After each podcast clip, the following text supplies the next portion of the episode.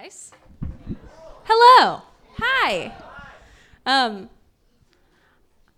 I feel nervous right now, but just in the like, I did theater for years, and it's in the nervous where not like I'm scared of what's about to happen because I'm not prepared because I know that God's going to move tonight, but the nervous because I know that I care about this. I know that God cares about this and He wants to speak tonight.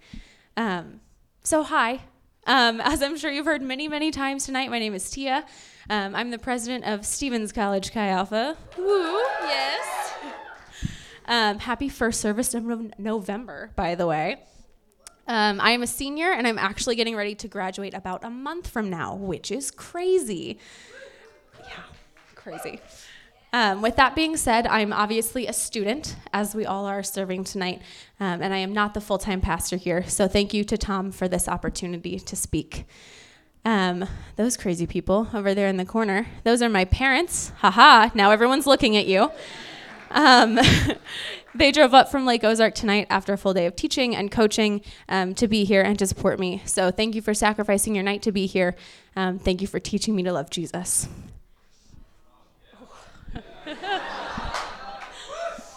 Um, I also want to go ahead and give it up for all of the student leaders in the room. Um, yeah, yeah. You guys totally stepped up to make this student led service so amazing. Um, that worship was amazing. Way to go on the sound, Jackson. Really great job, guys. Um, for real, for real. Thank you guys for your service tonight. So, like I said, I am a senior. Um, I'm about to graduate from good old Stephens College with my bachelor's in event and convention management, um, planning for plain talk. Um, I know you may be tired of all the Enneagram stuff we've been mentioned over the past few weeks, um, but you can add me to the long list of type ones who have stood on this stage recently. Um, I'm really good at planning. After studying it for the last three years, I've learned that planning is a lot about looking into the future, seeing all of the things that could go wrong, and then backtracking to make sure none of them do. You make a plan to try and control the outcome of each scenario. And that is a big buzzword for me control. Haha. I have a little brother who is not so little anymore. He is a sophomore at Southwest Baptist University and he just turned 20 yesterday. So happy birthday to Ben. Um, yeah, this is us.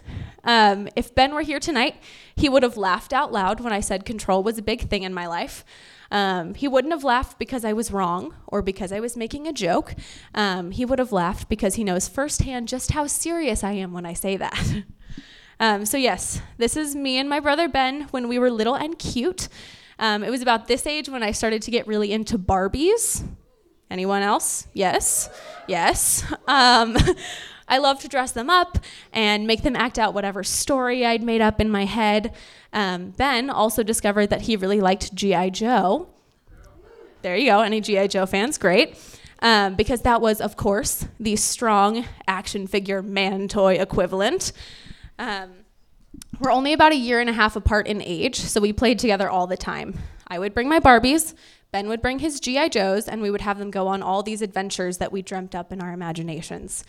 So I would have my Barbie say something, and Ben would have his, his G.I. Joe respond, but it wouldn't be the right line.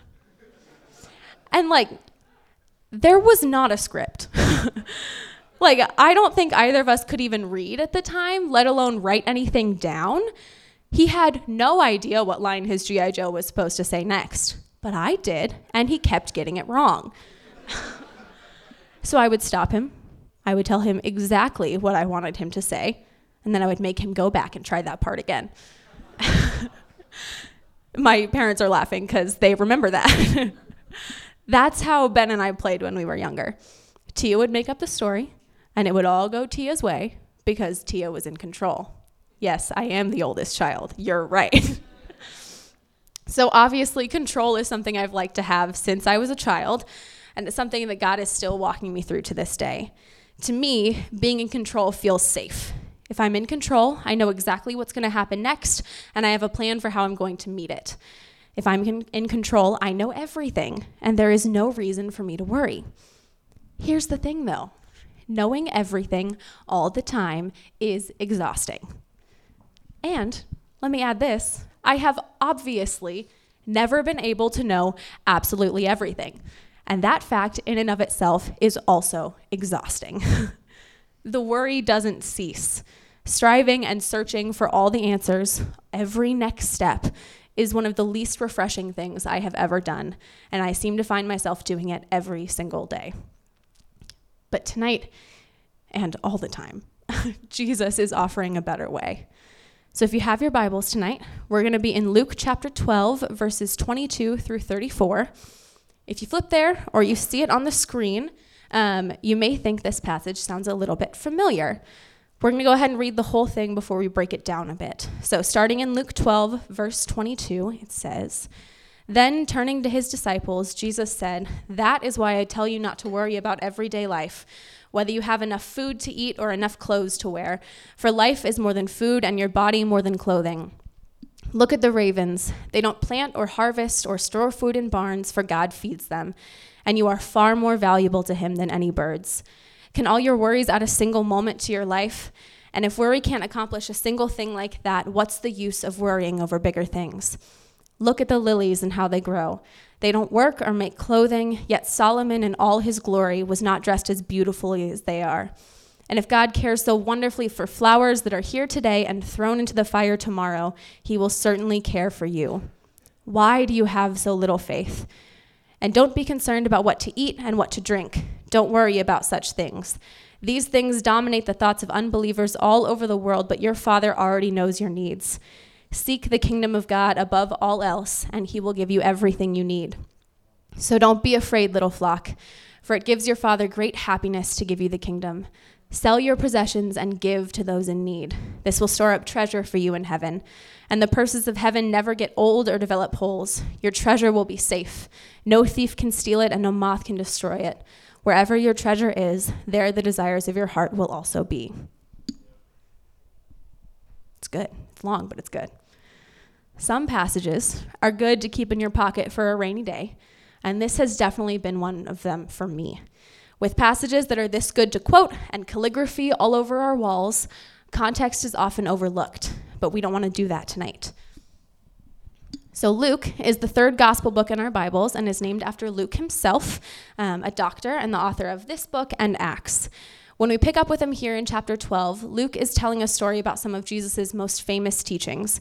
We find Jesus speaking to a huge crowd um, chapter 12, verse 1 literally says that there were so many thousands of people there that they were trampling one another. And in that crowd of thousands, one man yells out, interrupting Jesus, and asks him to make his brother share with him. Literally. Like he cuts off Jesus as he is teaching to say, Teacher, please tell my brother to divide our father's estate with me.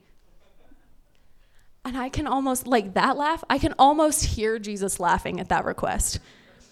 Like when you're sitting in class and someone interrupts your professor to ask a question that has nothing to do with what you're talking about that day, and your professor just kind of like laughs and stares at them for a second and then goes back to teaching. like that's the kind of thing I'm imagining from Jesus in this situation. But when he goes back to teaching, it's a little bit more profound. He tells the parable of the rich fool who lays up treasure for himself on earth, but cannot take it with him when he dies. Directly after this parable, we get our passage for tonight. Jesus has just been interrupted by someone who wants a godly excuse to be greedy, and he is taking time for a teaching moment with his disciples. So, jumping back into verse 22, they're in Luke. Jesus says that is why he tells us not to worry about anything. We are not to worry about everyday life because it is not eternal. Because, as he says in verse 23, life is more than food and our body is more than clothing. Sounds simple enough, right? Don't worry about life because there's actually more to it than eating and wearing clothes. I'm done. Thank you so much for your time. Um, to put it more eloquently, don't worry because we have eternal matters to pursue that go far beyond physical needs. Don't worry. That's the whole point of the passage. Just don't worry. Great. that would be a huge thumbs up for me if I could just figure out how to do it, right? I would go out on a limb and say that this concept, this whole don't worry thing, is something that is a million times easier said than done for most of us here tonight. But Jesus doesn't stop there. He doesn't leave us hanging with a cool art print to hang on our walls and never actually figure out. And I am so glad he doesn't do that.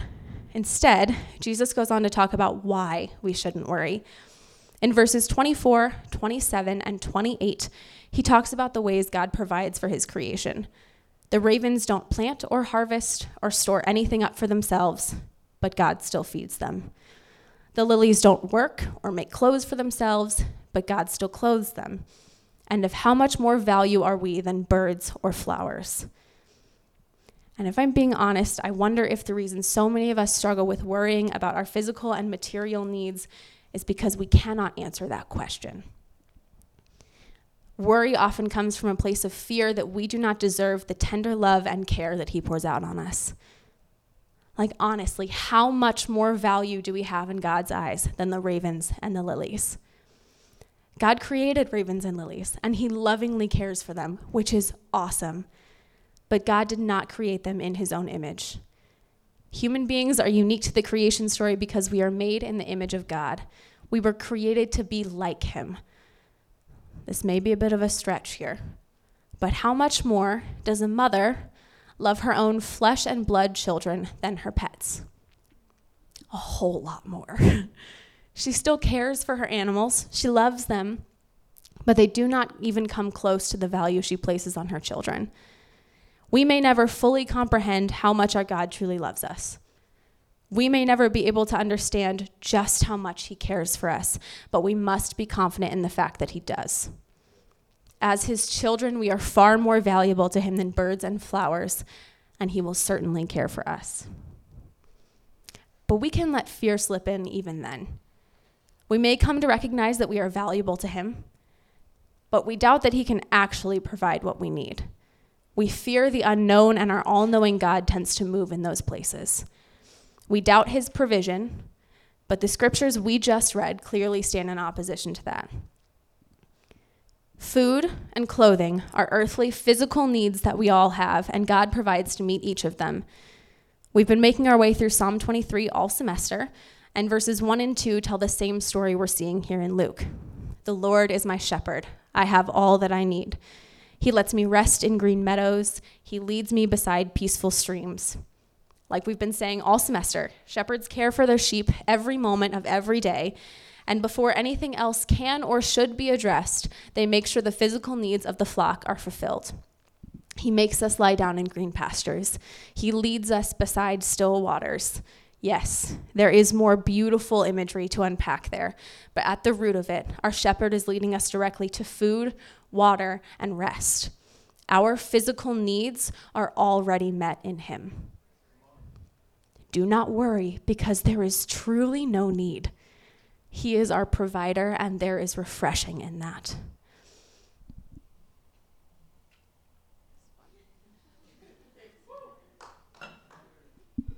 So I'm going to jump around a little bit tonight. So let's skip down to Luke 12, starting in verse 29. And don't be concerned about what to eat and what to drink. Don't worry about such things. These things dominate the thoughts of unbelievers all over the world, but your Father already knows your needs. Seek the kingdom of God above all else, and he will give you everything you need. Jesus repeats himself here. And if I've learned anything in the last few years, it's that we are supposed to really pay attention when Jesus repeats himself. He tells us again that we should not worry about these earthly, physical things, but he gives a different reason if we can admit it, this world can be a scary place sometimes. There seem to be more and more things to worry about every single day. Last week, maybe it was the cold front and possibly icy roads on your way home from service. This week, maybe it's an exam or a paper or that big group project you've been procrastinating. But worrying about these things is not special to the Christian experience. You sit in class next to people of all walks of life, different backgrounds, cultures, religions, lack thereof. I guarantee they have the same worries that you do, big and small. While we may worry often right alongside our peers, Jesus is saying there's a better way. He's saying that there should be a contrast. In John chapter 17, we find Jesus praying for his disciples in something that is often called the high priestly prayer. In verses 16 and 18, he says, They do not belong in this world any more than I do. Just as you sent me into the world, I am sending them into the world. Here, Jesus clearly sets apart his disciples from the rest of the world. They do not belong to this world. They have been set apart, and we, as more of Jesus' disciples, have been set apart as well. And if we have been set apart, if we truly do not belong to this world, why would we ever continue to live like we do? Those earthly, physical needs dominate the thoughts of those that do not know God, but our God deeply and fully knows us. Our God knows exactly what we need and is tenderly caring for us in everything we do. And if Jesus is sending us into the world just like his Father sent him, then we should worry about these things even less. When Jesus was sent into the world, he let go of every good and perfect thing in heaven, but he trusted that his Father knew his every need. If we are to be sent like Jesus, we must also trust that our Father knows our needs and will provide for them. Luke 12:31 is the big kicker here though. Seek the kingdom of God above all else, and he will give you everything you need. So, yes, God knows what we need. Yes, God provides for us because he cares for us even more than the ravens and the lilies and the sheep. We just talked about that. But that part of this verse is at the end. It's not the whole thing, and it's not even the first point made. He knows everything we need, and he will give us everything we need. But when? After what? Why? But seek first the kingdom of God. That's the rule. That's what has to happen first. This is where our priorities come into play. I don't know about you guys, but I can sometimes struggle with keeping my priorities straight. Like on paper, I know that the assignment I have due at midnight is more important than the funny YouTube video I want to watch. Um, I know that, and I plan my night accordingly. It's all going great. And I'm not sure how it happens, but every once in a while, I find myself watching the YouTube video before I finish my homework. My priorities rearrange themselves. Or, like when I wake up in the morning and I know that reading my Bible and spending some quiet time with the Lord is a much higher priority than whatever happened on Instagram or Twitter or what have you overnight. Even though I know that spending time with Jesus will be more beneficial than my phone scrolling time, it is still sometimes a struggle to keep those priorities sorted. And maybe you're sitting here thinking, well, I always read my Bible first thing in the morning. I truly am seeking the kingdom of God first. And that's awesome. Please keep doing that. It's so important. We should all have that priority first. But that's not the whole point. Seeking the kingdom of God is not just another priority to add to our list of daily tasks. It's not even one that we can just put at the top of our list and call it good. Above all else, and in everything we do, we are called to seek his kingdom. We do not have to choose when we're ordering our priorities between honoring God and being good workers or being good friends. We honor God and we seek his kingdom first by being good workers, by being good friends. I also love that Jesus doesn't just tell us to stop worrying. He tells us to replace that worry with a concern for the kingdom of God. Our habits and passions can only be given up for greater habits and passions. That's what he's giving us when he tells us to seek his kingdom above all else. Now, you might be wondering why I skipped over two of the most famous verses from this passage. And if you caught that, honestly, good job, because I'm not sure I would have. Um, but we're going to circle back to them now. Luke 12, 25, and 26 reads can all your worries add a single moment to your life? And if worry can't accomplish a single thing, a little thing like that, what's the use of worrying over bigger things? I find it kind of funny that he doesn't even pretend like there's a different answer to that first question. Like, he doesn't even entertain the option of, yeah, worrying adds a couple seconds to my day. And I think I find it so funny because I entertain that option far too often. During last year's student led service, Sobi brought an awesome word, and the Lord used that time to speak a message onto my heart. This message, kind of. This year, when Tom asked me to speak, my mind immediately went to what I had heard that night. But I waited too long. I let myself slip into worrying about whether or not it was the right topic, or if I was even qualified to speak on it, or if it was just too similar to what others had already said this semester. I wallowed in this worry to the point of self sabotage. That worrying did not add a single second to my life. When I finally sat down to write this message, it landed in the middle of the two craziest weeks of my college career. I had this message to write, discussion boards due, textbooks to read, client meetings, all sorts of little details to figure out with my capstone, etc., etc. So much to do in so little time. And our culture kind of seems to glorify that a bit, doesn't it? The whole like booked and busy mentality. but my friend Elizabeth told me this. We do not honor God by being busy. And we definitely don't honor him when we perpetuate the rush and worry by procrastinating. Ouch. I am still learning this. And I am not trying to invalidate the struggles of being in college, like, oh, I get it. I am not trying to dismiss our sometimes very full schedules as nothing, because they're not nothing. But I'm also not going to glorify that college can be a very busy season of life, and some things really do stack up out of nowhere. But I think sometimes we have to admit that we have a hand in creating those situations for ourselves. In my case, part of what happened was on me, and I was overwhelmed. I didn't know how to prioritize all these good things, all these things that were important to me. So instead of buckling down and getting to work on something, on anything, I just sat there worrying. I started panicking about all the little things I needed to get done. I started freaking out because I just physically didn't have enough time. And as I sat there worrying, the clock just kept ticking by. Time did not wait for me to be finished worrying. I did not end up with any extra moments at the end of my day. In fact, I very obviously had even less time than I did to begin with. I wasted so many little moments worrying, and I could have been using those moments to check things off my to do list. And I'm ashamed to say this is not the first time this has happened either. If we want to go clinical for a second, research clearly shows that stress and worrying deteriorates our immune systems, is one of the greatest contributors to disease and poor health, and can even make our brains less able to respond to future stressors. Worrying is very obviously not good for our health physical, mental, and spiritual.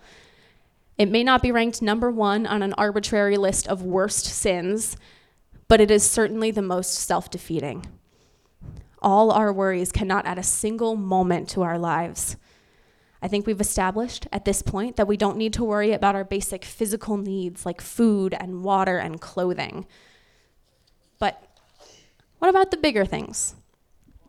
What about if I should stay in my major or change it? What about if I should take this job or move to this town? What about if I should date this person or be single for a season? Jesus doesn't leave us wondering there either. Verse 26 says, And if worry can accomplish a little thing like that, like adding a single moment to our lives, what's the use of worrying over bigger things? So I sat there at my desk worrying about how I was going to get everything done, and I decided I should at least start on this message first. I opened my Bible to Luke 12 and I started to work. Writing this message did not take things off of my to do list for me. It did not give me all this extra time to work on everything else. It did, however, ease my worries. While I still didn't understand how he planned to work these things together, he cast out all fear. He gave me a peace that surpasses understanding. He made me rest in His presence. He provided energy to keep me moving forward, and He's still doing that. That peace, rest, and provision are all included in the things our Father knows we need. In Psalm 23, our shepherd lets us rest in green meadows. He leads us beside peaceful streams. We have all that we need because he is a good shepherd. And what a beautiful tie in to the last chunk of verses from Luke 12. So don't be afraid, little flock, for it gives your Father great happiness to give you the kingdom. Like, that's such a tender expression of God's great fatherly love for us. Then Jesus gives us a call to action. Sell your possessions and give to those in need.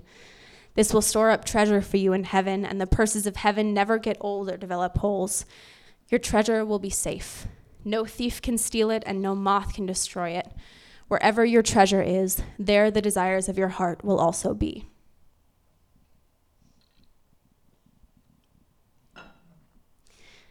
We can't forget that this whole teaching about worry and provision came after a man interrupted Jesus to settle a dispute between brothers. Jesus offers this warning about the location of his treasure and his heart. Jesus is warning that man who interrupted him. He's warning his disciples, and he's warning us. If we believe our earthly possessions and accomplishments are truly our crowning jewels, then our hearts are set on earth. We don't want that. We don't want treasure that is vulnerable to thieves and moths. We don't want treasure that we may be able to lose. So, if we can agree on that, if we've decided we don't want earthly treasure and we want to store up treasure in heaven, how do we do that? We sell our possessions and we give to those in need. The answer is literally right there. it's not a question and it's not a suggestion. This is a command to give a command to be generous. It is both a test of our discipleship and a tool to train us as disciples. We sit through a whole teaching on not worrying about our earthly needs, and Jesus immediately points and says, Prove it. If we have truly submitted our stresses and anxieties to the Lord, we will not hesitate to be generous. When we come to the realization that we do not have control and that is for the best, we are freed from all those little worries and freed to radical generosity. We are freed to give. In the context here in Luke, Jesus is telling his disciples to give monetarily to support the poor. How well do we follow this command? Guys, it's Feed One Month. We have an incredible opportunity to be the hands and feet of Jesus on this earth by giving financially to support those we may never come into contact with. So, what are we going to do about it? It's time we take this command seriously. How radically would our world change if we simply said yes to selling our possessions and giving to those in need? We have the opportunity to do that together as a church body right now this month. Jesus is asking us to relinquish control over our paychecks and our bank accounts and our pocketbooks. After all, it was His first. We don't have anything in this world that wasn't first given to us by Him. He is asking us to trust in His provision for our lives, to trust that He is leading us and taking care of us. He is asking us to step out of our worries and seek first the kingdom of God. He is asking us to step boldly into generosity tonight. And I would argue that the poor, that those in need, encompass more people than just those with a lower income than us. There are so many people in need in this world, and so many of them are desperately in need of a move of the Spirit. So many of them are desperately in need of a relationship with Jesus. The Lord is asking us to give of our finances, but that's not all He's asking us to give from. The Lord is asking us to give of ourselves. Are we willing to be generous with our time when life group runs a little longer than we anticipated and we have homework to do? Are we willing to be generous with our grace when our friends, family, and mentors mess up or hurt us? Are we willing to be generous with our patience and our affections when we feel annoyed at the person sitting next to us in class? Jesus is commanding that the answer be yes because, and I am repeating myself here because I think it is so critical. Submitting our control to the Lord frees us from our worries and frees us to radical generosity.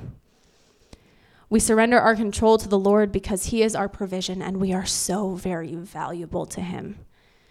We surrender our control to the Lord because we are to be set apart from this world, trusting that He already knows what we need we surrender our control to the Lord because it allows us to seek the kingdom of God above all else and in everything we do.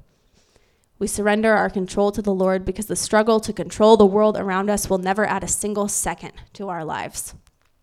Most importantly, we surrender our control to the Lord because it is refreshing. Jesus is offering a new freedom in this place tonight, friends. Let's respond to him with a posture of surrender as we seek to receive his refreshing. Bow your heads and close your eyes. Thank you.